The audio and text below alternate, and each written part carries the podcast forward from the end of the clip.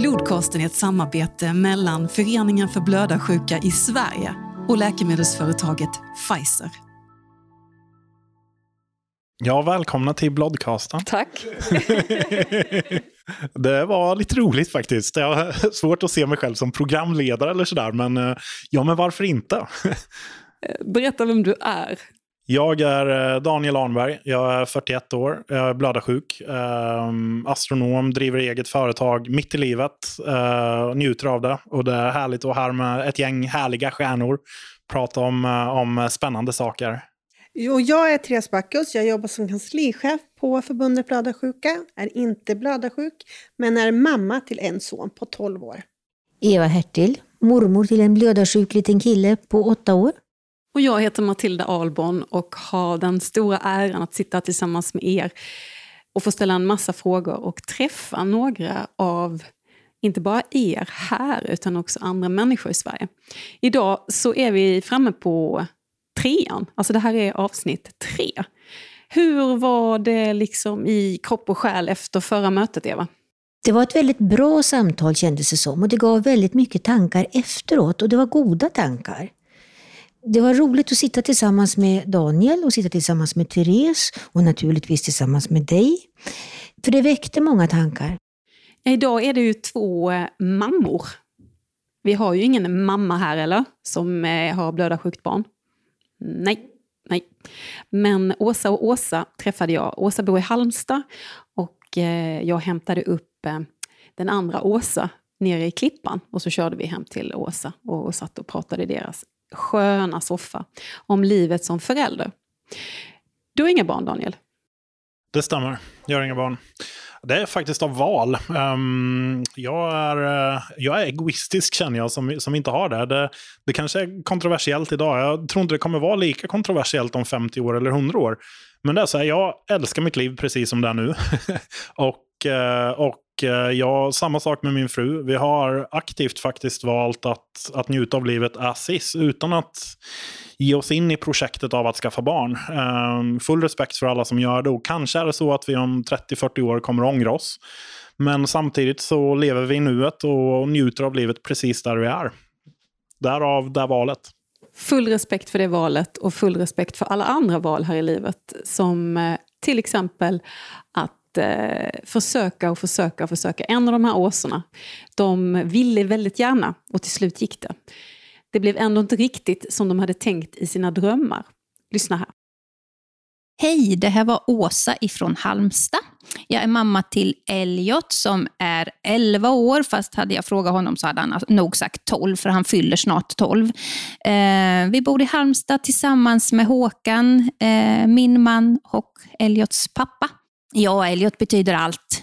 Vi hade väldigt svårt att få barn, så att när han äntligen kom efter sju års försök så eh, kan vi väl säga att eh, livet blev helt fantastiskt och vi hade ett halvår som eh, vi levde i en liten lyckobubbla. Sen så eh, kom eh, bekymren, ska jag väl inte säga, men oron när vi började upptäcka blåmärken och det så småningom visade sig att han var blödarsjuk. Och det satte ju livet i ett annat perspektiv. Så eh, nej, Elliot betyder allt för mig, definitivt. Sen kan han vara väldigt, väldigt envis, eh, men eh, han kan också vara väldigt snäll om, om han bara lägger manken till. Hej, eh, Åsa heter jag och jag bor i Klippan tillsammans med min sambo Henrik eh, och våra barn Lovisa som är 12 och Wilmer då som är åtta, fyller nio i år. Eh, och Wilmer har då blödarsjuka i svår form och även antikroppar. Hur funkar livet som mamma till, eh, till Wilmer? Just nu funkar det väldigt bra. Det går ju upp och ner i perioder beroende på hur, när han har besvär med sina blödningar och så. Um, men det kan gå, kan gå någon månad där han springer och hoppar och cyklar och där vi lever ett, ett vardagsliv med våra mått och vad händer sen? Sen så kan man komma in i perioder där han har mycket blödningar och det är oftast fötterna eller knäna eh, som han får blödningar i. Och då, då blir det mycket sitta i rullstol och hjälp med, med påklädning, eh, mm, mycket medicinering och en frustration där han känner att han inte kan det han vill och så. Hur, eh, hur fick du veta att Wilmer inte riktigt var som alla andra? Ser man tillbaka så var det ju små tecken redan från början när han var nyfödd, eh, som man har förstått i efterhand. Eh, men, men det vi då vi riktigt märkte det var att han fick blåmärken. Blåmärken på revbenen, blåmärken i knävecken och så här. Så det var väl så vi tänkte att nej, det här, det här står inte rätt till. Och då var han en, en fyra, fem månader gammal. För Elliots del så hade Elliot blivit åtta månader när de här riktigt otäcka blåmärkena kom. Det är stora knölar, jätteblå, blåsvarta knölar som liksom inte hör dit. Eh, och när man ser dem så ser man att ja, men det är någonting som är fel. Och för vår del så gick ju vi till BVC och visade upp dem att han har fått så konstiga blåmärken.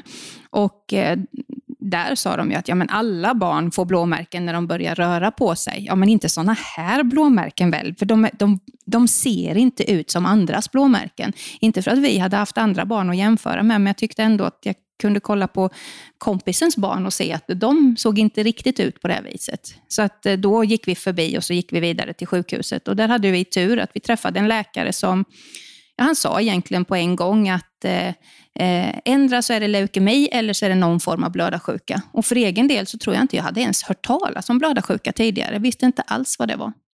Jag känner precis igen det här som du sa med blåmärkena, för det var inga vanliga blåmärken. Det var som en liten blodpöl som kändes som en liten knyta och det kändes, det här är någonting som inte stämmer. Ja, Nej, men det, det, de, var, de var inte alls som andra blåmärken. Och, och för Elliots del var de väldigt stora, de här första som kom. Och det var, han hade inte haft några direkta blåmärken alls innan, utan när de kom så kom det ena dagen ett jättestort på bröstkorgen och sen två, tre dagar senare så var det ett stort mm, vid sidan. Och sen så kom det helt plötsligt ett i ljumsken och då, nej men det här stämmer inte. Vi hade som sagt tur att träffa rätt läkare. För man kände, jag kände direkt ett förtroende att här ska de gå till botten med det här. Och de tog en massa prover. Och sen så fick vi beskedet då att det var den svårare formen av blödarsjuka. Men så pass liten ny människa i sitt liv och en insikt om att det här är någonting som ingår i denna människans framtid. Hur känner man då? Det är fruktansvärt i början kan jag säga. Alltså, jag, jag, jag åkte ner i en stor avgrund i början. Kände att hur ska jag ta mig ur det här? Vårt liv kommer att vara kaos i alla, alla år. Och framförallt Elliots liv kommer att vara kaos. Vad såg du framför dig då? Han kommer aldrig att kunna vara med och idrotta. Idrott hade varit en stor del av mitt liv och det kändes ju jobbigt att det inte skulle få bli i hans. Men samtidigt insåg jag väl att idrott är inte hela livet. Men det är ju också en stor del med det här sociala, att vara med i ett fotbollslag till exempel. Eller kunna hänga med kompisarna ut och cykla. Jag såg att allt sånt där såg jag som något omöjligt i början. Därför att jag inte hade tillräckligt mycket kunskap om hur det kunde bli. Och så innan man fick en medicin som fungerade någorlunda och så, så då var det ju jättestora hinder. Men sen är det ju som med allt egentligen. En dag blir det vardag. Det spelar ingen roll hur långt man trillar ner, så någonstans hittar man en vardag och tar sig upp i den. Eh, och sen så växer man uppåt, både som människa och hela situationen anpassar, man anpassar livet och, och, och, situationen anpassar sig efter en själv också på något vis. Och en dag så är man lite högre upp och sen kommer nästa eh, tilltufsning när man får antikroppar till exempel. Eller när de ska lära sig att cykla och man blir livrädd och har väldig ångest för att tänk om han trillar. Eller, ja, det har varit många sådana där berg och dalbanor. Det var väl lite mina första tankar också, att ska han inte kunna ut och leka? Jag tänkte så, den här bilden som kanske två och treåring, ska han inte få vara med? Ska han inte få sitta i sandlådan eller kunna lära sig cykla? Um, hur ska livet fortsätta? Eh, och då hade vi ju en flicka som då var eh, fyra år och tänkte, hur, det, här, det, här, det här händer inte, det här kommer inte fungera. Uh, och sen som, lite som du säger också, att sen börjar man att söka efter den här vardagen. Det man vill ha man vill ha ett vanligt. Det är inte mycket man, man önskar, men just det här vanliga vardagslivet som man vill åt. Uh, och så sakteliga så, så börjar man ju hitta det, tillbaka till det. Om du tänker på andra eh, som har barn i din ålder, Åsa, i Klippan. Är du en annorlunda mamma än dem? Mm, det är jag. Det är jag. Uh, jag är ju mycket mer med Wilmer. Uh, dels är det ju uppenbart att man, att man måste hela tiden finnas där för ifall det händer någonting och se vad som händer och, och så. Eh, så att man är ju säkert, man kan inte släppa iväg till kompisar på samma sätt som andra gör. Ehm, och likadant, det sociala umgänget förändrades ju väldigt mycket där i början också, för att vi kunde inte sitta på middagar. Man sprang som en svans efter där i början, under de här lära Då, då, eh, då gick ju all tid och energi åt till tillsyn och passning. Hur är du då, Åsa, som mamma? Är du också någon som alltid är på tårna? Jag tror att jag hade blivit en hönsmamma oavsett om Elliot hade varit sjuk eller inte. Kanske beroende på att vi kämpade så länge innan vi fick honom. Eh, men nog också för att jag i grund och botten är en, en jag är ganska försiktig människa själv. Jag är inte den som klättrar i berg och eh, hoppar eh, från trampolin ner i vatten. Liksom. Jag, är, jag är försiktig själv och då tror jag att då får man ett annat sätt att, eh, att vara mot ens barn oavsett om de är sjuka eller inte. Då har jag haft en motpol i Håkan, min man, som alltid har varit den som har tagit alla risker och tänkt, eller gjort saker först och tänkt sen. Då. Och han har nog eh, då kanske kommit med en annan inställning. Samtidigt så tycker jag att han kan nog vara harigare än jag i, i vissa situationer också. Så att, eh, det är väl för att han har varit med och slagit sig och vet hur, att att det kan gå illa kanske. Men, men jag, jag tror att jag hade varit hönsig oavsett. Sen är det precis som Åsa säger, man, man vänjer sig, man hittar en, ett lugn i det. I början var man jätteorolig, men, men sen så sen inser man att det spelar egentligen ingen roll om jag är så här orolig eller inte, för det som händer, det händer ändå. Och ibland måste det få hända, eh, för de måste få vara med och testa och göra saker och få vara med och, och, och eh, hitta på grejer med sina kompisar och lära sig att cykla och sådär. Eh, Sen så gäller det ju bara att vara lite före, tänka tanken lite till känner jag många gånger. Jag kan ju se en del av Elliots kompisar gör ju saker som jag kanske inte tycker att han ska göra och det är väl klart att vissa saker har man ju begränsat och så, men är det så att de andra då vill eh, nästan varje trädgård här hade ju ett tag studsmattor. Det hade inte vi i vår trädgård. Jag vet att Elliot gick bort och studsade emellanåt på någon annans. Men då gjorde han det inte varje dag. Hade den stått hemma hos oss så kanske han hade studsat varje dag. Liksom. Och när han gjorde det så i början var vi ju alltid, vi följde med och man, man hade regler att man studsar i mitten. Man är en på mattan när man hoppar. Man är inte fyra som de andra var kanske. Man fick sätta lite andra regler men han fick ändå prova. Hur är det att snacka med killarna om eh, själva läget? För vår del, vi har alltid varit väldigt öppna, eh, både mot Elliot och mot alla runt omkring oss, om, om Elliots situation och hans sjukdom. Eh, Ibland kan nog Elliot tycka att vi pratar för mycket om det, men vi har alltid velat vara med och informera. Vi är nere på skolan och informerar, vi är på träningar och informerar. Och vi är väldigt öppna där. Ibland tycker han det är pinsamt naturligtvis, men jag tror också att han har lärt sig någonstans att eh, är vi öppna så är han öppna, öppen om det också. Det är inget, inget konstigt det här.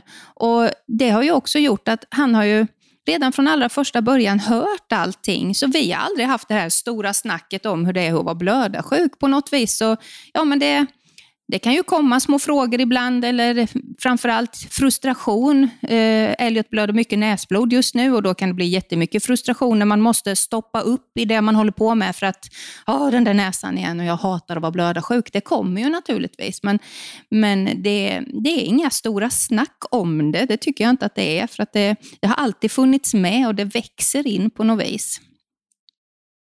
Ja, då tänker jag, hur är alla andra egentligen? det är väl no no någonting som inte existerar. Det här med att, att man vill vara som alla andra, som du säger. Hur långt ifrån alla andra är Wilmer? Fattar han det också? Ja, men det tror jag han gör innerst inne. Det tror jag. Jag, jag tror ibland att han använder blödarsjukan lite som en, som en ursäkt för vissa saker som han... Som vad då? Ja, men om vi tar det här med hockey då till exempel, så hade han inte, det hade inte fungerat i vårt liv ändå att han skulle spela hockey, för det finns inte på orten och det är vi, vi försöker förklara att det finns saker man inte kan göra ändå, även om man vill. Det har inte bara med blödarsjukan att göra. Eh, Medan han har det som skyller lite grann på det, att det är blödarsjukans fel. Finns det några fördelar med att den här eh, sjukdomen existerar i era liv? ja, absolut. Jag skulle vilja säga att det finns många fördelar. Ja. Framförallt så har vi ju lärt känna så otroligt många människor som, som jag aldrig hade träffat annars, men som jag uppskattar jättemycket. Och jag har fått lära mig otroligt mycket och jag har fått lära mig att uppskatta livet. För på något vis är det ju så att när man drabbas av en sån här sak så har man tunga perioder och när man tar sig ur dem, för det, det går ju som en berg och dalbana. Vi har tunga perioder i början när Elliot hade mycket antikroppar och medicinen inte fungerade alls. Han satt i rullstol långa perioder, mycket blödningar, fotleder och sånt. När vi väl tog oss ur det så uppskattar jag så otroligt mycket mer att se att han kan gå. Det är ju något jätteviktigt för mig. Eh, det är inte jobbigt att ha lite ont i halsen längre. Det kunde det ju vara innan. Jag vet inte, jag kan säga att jag har fått ett helt jag ser nog på livet på ett helt annat sätt än vad jag gjorde innan den här sjukdomen kom in i livet. Därför att man uppskattar de små sakerna. Och eh, Sen har man ju fått se mycket annat också. Vi har fått resa med förbundet, har vi varit iväg. Det är klart att man hade rest på semester innan, men jag kan säga att det är betydligt roligare att åka med 60 personer på semester än bara lilla familjen, tycker jag. Vi har jättekul på våra resor. Alltså jag, jag tycker det här, det är klart att jag önskar inte att min son vore blödarsjuk, eh, men han hade kunnat drabbas av någonting mycket värre. Ja, men just det här som du säger, att, att uh, man uppskattar ju livet på ett helt annat sätt. Man tar ingenting för givet. Varje morgon när Wilmer vaknar och man hör att han, han tassar upp själv, att då vet man att han, det är inga problem, han kan gå idag. Det, det värmer fortfarande, för att man vet, som du säger, när de sitter långa perioder i rullstol, då är det tufft, det är jobbigt. Uh, men just när, när allting fungerar och när det bara är vardag. Det är inte så mycket man, man egentligen kräver, men just bara det här vardagslivet, när allting fungerar. Det kan man uppskatta. Ni ska snart ge er iväg till Teneriffa. Varför åker ni eh, till värmen? Ja, dels så tycker vi om värmen, men det är också bra för leder och så på en blödarsjuk. De mår bra i värmen och man kan ha lite sjukgymnastik i vattnet och så. Eh, och vi har ju åkt tidigare till Teneriffa med förbundet då på de här rehabiliteringsresorna. Eh, nu väljer vi att åka själv i år, för det var ingen sån resa i år och vi kände att vi behövde komma iväg. Det har varit mycket som har hänt hemma och ibland behöver man ett break och komma iväg. Så det ska bli jätteskönt att komma ner, men vi kommer ju ändå att ta med oss lite av det som vi har lärt oss på de andra resorna med sjukgymnastik och så. Att Elliot ska inte bara få semester, han ska nog få träna lite också, för det är väldigt bra för dem. Den här träningen i, i bassäng är ju jättenyttig, för den sliter inte på kroppen samtidigt behöver ju även de utveckla muskler, för musklerna gör ju att du, det är mycket lättare att, att inte få blödningar, om man säger, när du, om du skulle vricka en fot eller så. så en, en bra muskulatur kanske gör att du inte vrickar foten och får den där blödningen. Vad krävs det för planering för att åka iväg så här? Ja, det, där, är det ju, där tror jag vi skiljer oss ganska mycket från en, en familj utan ett Eh, sjukt barn. Eh, jag ringde för två dagar sedan till flygbolaget och beställde extra handbagage till exempel. För vi bär med oss kanske 15 kilo mediciner. Och de medicinerna måste ju vara i handbagaget. Vi kan inte lägga dem i en resväska som kommer bort någonstans och kommer fram flera dagar senare, utan vi måste ju ha den hela tiden. Vi måste ha tillräckligt med medicin för att klara oss den tiden vi är borta, plus att det kan behövas mer mediciner för blödningar som uppstår. Och plus att vi lägger till ytterligare lite ifall att det är någonting som händer att vi inte kommer hem just den dagen vi har beräknat. Så vi har, kommer att ha med oss tre eh, stora väskor med mediciner bara. Och det, där skiljer man sig ju mycket. Så då får man beställa lite extra handbagage. Man be behöver beställa tullintyg för vi har ju smärtlindring med oss som vi normalt sett inte får föra ut och in i olika länder, utan där måste du ha ett tullintyg som talar om att den, den här, de här tabletterna får vi ha med oss. Och vi får ju även ha ett intyg på att vi ska föra med oss all den här medicinen, för det är ju vätskor. Det kan vi ju inte ta med oss i handbagaget hur som helst annars. Så det är mycket sådana saker att tänka på. Och se till att man får med sig allt som behövs för att kunna ge medicin och, och så också. Och bandage och sådana här saker. Men ni reser? Det gör vi. Men jag kan också säga att vi hade rest mycket innan Håkan och jag, innan vi fick Elliot. Men när vi väl fick Elliot och den här sjukdomen på köpet då, eh, så kände vi att vi kommer inte att våga resa själva i början. Utan för oss var det jätteviktigt att kunna få åka med förbundet med andra i samma situation och med ett läkarteam som vi har med oss då. Och på så vis har vi ju lärt oss att man kan resa och det fungerar ändå. Och då har vi ju tillgång till koagulationsjouren dygnet runt om någonting skulle hända. Men, men ehm, just det här att få ha testat med förbundet har varit jättenyttigt. Har ni rest någonting Åsa? Mm, vi började ju faktiskt också med på de här klimatresorna. Vi hade inte heller vågat att ta det där steget själva faktiskt, utan att ha läkarteamet med. Um, så två år har vi varit iväg tillsammans med detta härliga gäng. Fantastiskt att åka på semester så många tillsammans också. Uh, och vi kommer att fortsätta med det. Sen har vi rest, eh, gett oss ut lite själva också på egen hand. Nu när vi känner att vi, när allting fungerar, vi kan medicinera och och vi vet lite hur mycket man ska ha med sig och, och sådär. Men, men eh, just att ta steget, och då var det ju perfekt att resa med förbundet. Så eh, ni möttes i förbundet och ni har någonstans också fortsatt att, att hänga i olika sammanhang som förbundet arrangerar. Och då undrar man ju vad, vad har förbundet för betydelse för hela det här föräldraskapet? Förbundet är jätteviktigt. För att, att få den här möjligheten att träffa andra i samma situation och se hur andra hanterar sina barn, ställa de där dumma frågorna. Hur gör de i omklädningsrummet på skolan? Tänk om de trillar och eh, blir blött på golvet. Hur gör ni i er skola eller på dagis? Har ni extra resurs och hur hanterar ni det? Alltså att få ställa alla de frågorna till någon annan som har gått igenom det här för kanske ett par, tre år tidigare.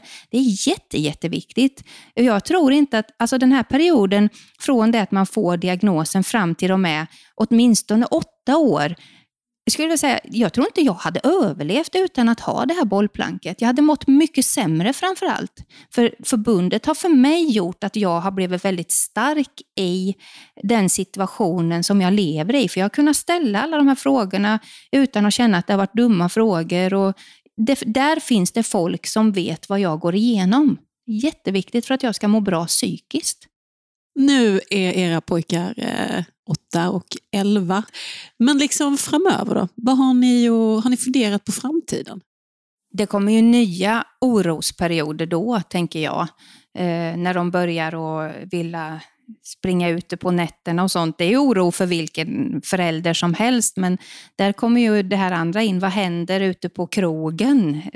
Slår de sig där och kanske inte är tillräckligt nyktra för att veta att nu måste jag hem och ta medicin. Eh, när de är så gamla så att de ska sköta det där själv, kommer de ta sin medicin? Har de förstått vikten av att om jag inte tar medicinen kommer jag må så mycket sämre? För det är ju ändå Ehm, för vår del, då, när, när det fungerar så bra som det gör idag med Elliot, han har ganska lite skador just nu, då, kommer man, då vaggas man ju in i en säkerhet i att ja, men allt fungerar. Men förstår Elliot att det fungerar även om jag inte tar medicin? Alltså, eh, att det är medicinen som gör skillnaden. Eh, den är viktig.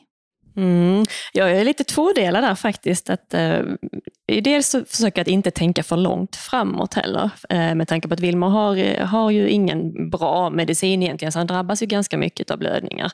Så därför så tar man, man lever här och nu. Eh, och, och njuter liksom av tillvaron som, när det fungerar nu. Samtidigt börjar man fundera lite framåt med, med jobb och sådana saker. Vad skulle kunna fungera och vad kan man inte? Och, och så. Och även den där tanken om krogen har ju, har ju slått mig. mm, så det, mm. Men för det mesta så, så försöker jag inte tänka för långt fram och så har det varit hela vägen ända sedan vi fick diagnosen. Att vi har tänkt lite steg i taget.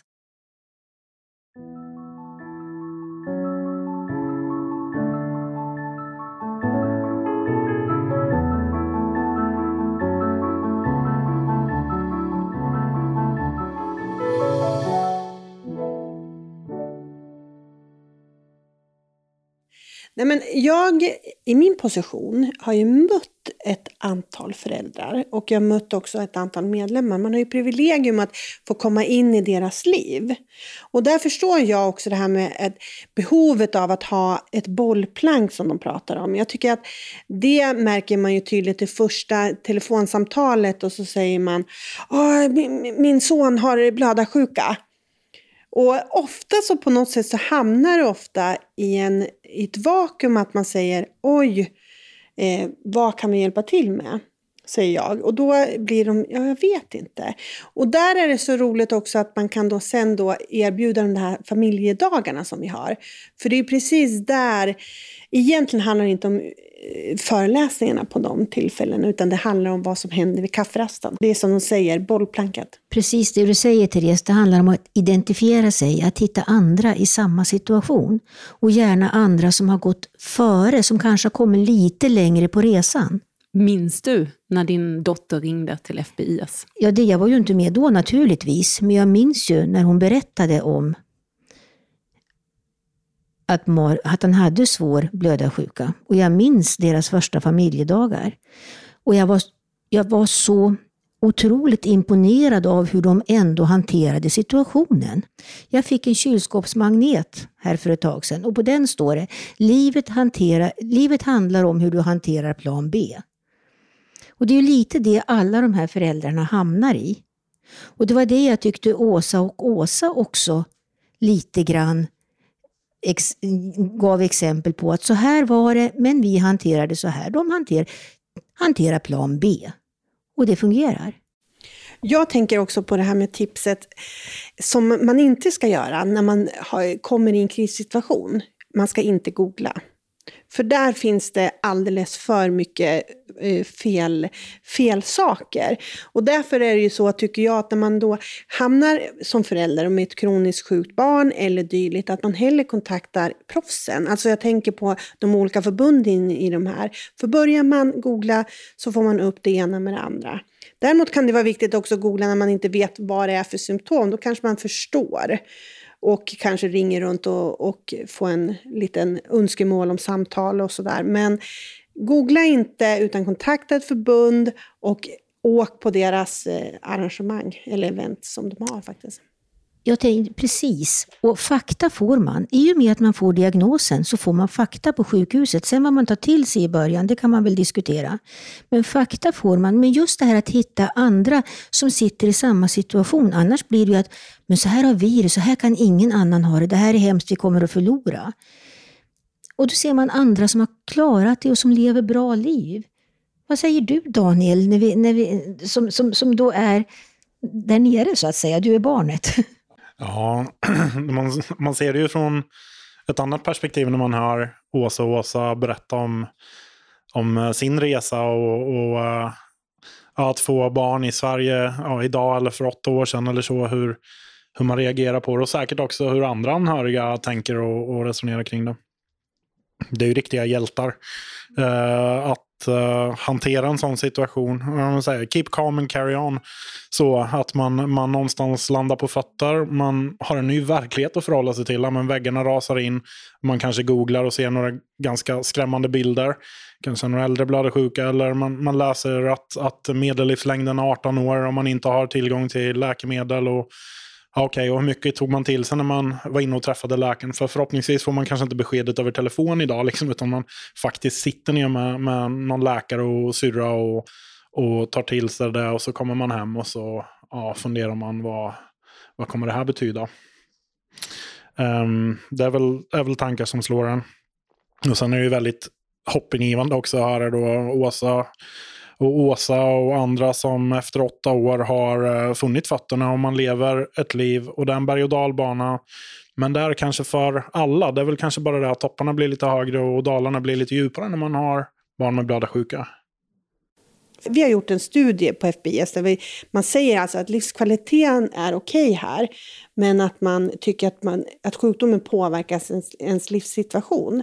Och de som är mest oroliga är de anhöriga. Och där tror jag vi i förbundet också måste ta ett större ansvar. Vad gör vi med de anhöriga? Men också och, och stötta dem. Och sen eh, se också, se den här bilden att en sjukdom är inte bara för den sjuka utan det är också för dem runt omkring en. Ja, jag tycker det är helt fantastiskt och det är kul att höra där också hur, hur mycket cred faktiskt förbundet får för att hantera den psykosociala miljön. Och även du Eva beskriver det på er sida, alltså hur, um, hur förbundet hanterar och kan stötta och fylla ut allt det som, som kanske man skulle förvänta sig att sjukvården till viss del skulle göra, men som, som sjuksystrar och läkare faktiskt inte kan bidra med. Alltså att leva åtta eller tio år med ett barn med blödarsjuka eller att vara blödarsjuk själv i 40 år. Det är ju en erfarenhet som är svår att läsa sig till teoretiskt så att säga och informera sig till på det sättet. Så, så just de här fikarasterna på möten, alltså det är ju helt ovärderligt. Och det är ju inte bara i Sverige, så är det ju över hela världen. Det är ju verkligen någonting som förenar. Det är väl också det som gör att den här familjen blir så oerhört stark. Liksom. Att, att man delar en, en livssituation på så många olika sätt. De, när vi har lyssnat på Åsa och Åsa nu, de klarar ju att de, har, de har ju hittat tillbaka och har ett bra liv. Men man måste vara medveten om att det finns ingen paus. Det finns ingenting att de kan gå på fika, fikapaus ifrån blödarsjukan när barnen är små. Utan det där är ju ett dygnet runt-arbete att förhålla sig till och med all oro. Så där är det också viktigt att, att just anhöriga finns runt omkring. För om man tänker sig dem i sin vardagssituation på arbete och så, omgivningen förstår men kan inte sätta sig in i den här totala eh, omsorgen som det innebär. Men så måste jag också få säga som mormor att för mig har det ju bara varit positivt. Det låter ju paradoxalt. Men jag har ju fått en tillgång till mitt barnbarn som jag kanske inte hade fått om man inte hade varit blödarsjuk. Och jag kan avslöja att de här två tjejerna, de har ju blivit nästan Alltså de har ju hittat ett vänskapsgäng för livet. De är inte bara på era möten med FBIS. De har en egen liten klubb där nere i södra Sverige där de hänger och träffas. Så att det är ju otroligt, vad ska man kalla det för? Det blir otroligt starka relationer i och med att man har den här gemensamma nämnaren i blödarsjukan. Nej, men det är ju så som jag eh, är på kanten här, får ju säga det att man får komma in i personers liv och få del i det och nya kamrater på det sättet. För att det är ju så att det här jobbet som jag har, det innebär ju också att man måste öppna upp sig och ta emot människor och deras eh, både rädsla, glädje, tårar och sorg. Och det är det som också berikar det här jobbet tycker jag, att få träffa alla de här fantastiska människorna. Det är ju otroligt vad de bjössar på sig själv. Och du får också ta emot de där som du beskrev, du får också ta emot samtalen när folk är helt förtvivlade. Ja, det, det händer faktiskt. Och, men där är det också, måste jag ge lite eloge till sjukvården, att där får man också faddrar. De som är, och där får man då träffa eh, ganska snabbt kontakten. Men jag blir ändå lite så här ledsen när man möter olika typer av föräldrar som inte riktigt har landat. När man då väl, när de ringer till en, då vet man att oj, här, den här förtvivlan behöver komma någonstans. Och, och där får ju jag säga det att, att de här föräldrarna på eh, de här familjedagarna eller i den här regionen som de bor i har ju väldigt stor betydelse och det är jätteviktigt. Om jag hade gjort den här intervjun, Daniel, med dina föräldrar, då, hur hade det låtit då tror du? Det hade låtit oerhört likt faktiskt. Det hade varit samma tankar kring eh, barnlägret, hur oerhört viktigt det är att kalibrera sig gentemot andra barn i samma situation. Hur viktigt det var för föräldrarna att få en tid när de kunde släppa iväg sitt barn och veta att det var väl omhändertaget och andas ut i sin, sina egna liv så att säga. Eh, alltså få, få en vecka barnfritt mm, när man har ett blödarsjukt barn är ju kanske extra viktigt. Och, och, eh, ja, min storebror var även eh, lägerledare på de här, eh, några av de här lägren, så det blev också ett sätt för många syskon att komma in. Och ganska stor spännvidd också i åldrar och så, så det var ju ja, en helt fantastisk resa och väldigt bra för mina föräldrar de hade ju oerhört mycket att tacka förbundet för och det finns ju även eh, vänskapsband som finns kvar där. Jag vet min mamma har, har eh, väninnor som hon har lärt känna sedan 40 år tillbaka med blödarsjuka barn som nu eh, när de närmar sig 70 fortfarande har kontakt med. Det är ju en rätt cool resa liksom. Jag måste ändå eh, fråga dig Eva, den här situationen just nu med din, ditt barnbarn. Hur är läget med honom? Han mår bra, han går i skolan, vi ska ses om ett par dagar och förhoppningsvis äta lite glass. Eh, men alltså, jag, det vi pratar nu om föräldrarollen, de är hjältar som du sa. Föräldrarna är hjältar på heltid. Det kan man inte komma runt. Eh, och barnen är väldigt kloka. Jag tror genomgående när man träffar de här barnen också, de är ju tvungna att ta ställning på ett annat sätt. Det, blir nog ett, det är nog vinsten i det här, att det blir ett större band. Eller en klokskap. Jag frågade aldrig Åsa om eh, relationen mellan de här två olika... Mellan Wilmer och hans stora syster. Att vara liksom den som är anhörig som syskon. Har du pratat med din bror Daniel om liksom hur det var att växa upp bredvid? Ja, det har, vi, det har vi pratat en del om, eh, både under tiden så att säga, men även sen när man blir vuxen förstås. Och eh, det är ju så att som, eh, om, om man har en eh, lillebror eller kanske även en storebror som är blödarsjuk så, så blir det ju ganska naturligt att den, den, där barnet får lite mer uppmärksamhet och, och lite mer oro säkerligen. Alltså det, jag tror att det är svårt som förälder att komma ifrån att man helt enkelt kanske spenderar lite mer tid på det. Samtidigt så, som förälder så vill man ju oerhört gärna vara rättvis och hantera också eh, hur mycket kärlek man ger sina barn och så. Jag tror att han upplevde nog att han fick så mycket kärlek eh, som jag fick, men, men däremot kanske att, man, eh, att han inte kanske alltid fick lika mycket tid i, i, eh, i eh, att, jag ska säga, inte lyssnas på eller så. Det hade han säkert, men, men i uppmärksamhet helt enkelt. Det är ju kanske bara en uppmärksamhetsfråga så. Nu var det ju ganska stor åldersskillnad mellan oss, ändå sex år. Eh, så, och han tyckte det var väldigt kul att få en lillebror, så för honom så var det nog också så att han, eh, han blev en, en storebror på riktigt och kunde nästan identifiera sig lite med den rollen, vilket kanske också gjorde det lättare för honom då. Ta hand om min lillebror här som har blödarsjuka, så då, var stora killen i, i familjen och, och sådär. Det blev väl kanske en, en, en roll som han trivdes ganska bra i också. Men ja, det är ställer ju säkert eh, ställer ju saker till sin spets när det gäller relationen mellan eh, min bror och pappa och min bror och min mamma och så. Samtidigt så eh, resonerar vi som så att om han hade varit blödarsjuka då kanske mina föräldrar inte hade haft ett barn till.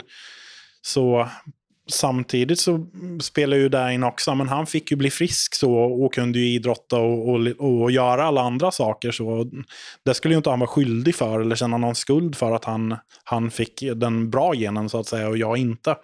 Utan man kanske kan vara tacksam för det istället, för annars hade man kanske inte funnits alls, vem vet. Det är i alla fall fantastiskt att få höra de här, eh, de här mammorna prata om eh, sina liv med sina barn. Och eh, vi ska prata nästa gång som vi träffas så ska vi prata om hur det är att vara liksom barnet som växer upp. Prata om föräldraskapet, eh, ens egna liksom ansvar och sådana grejer. Det är nytt möte. Då handlar det om att vi ska få höra Poja och Pierre. Vi hörs då. Hej så länge! Blodkosten är ett samarbete mellan Föreningen för blödarsjuka i Sverige och läkemedelsföretaget Pfizer.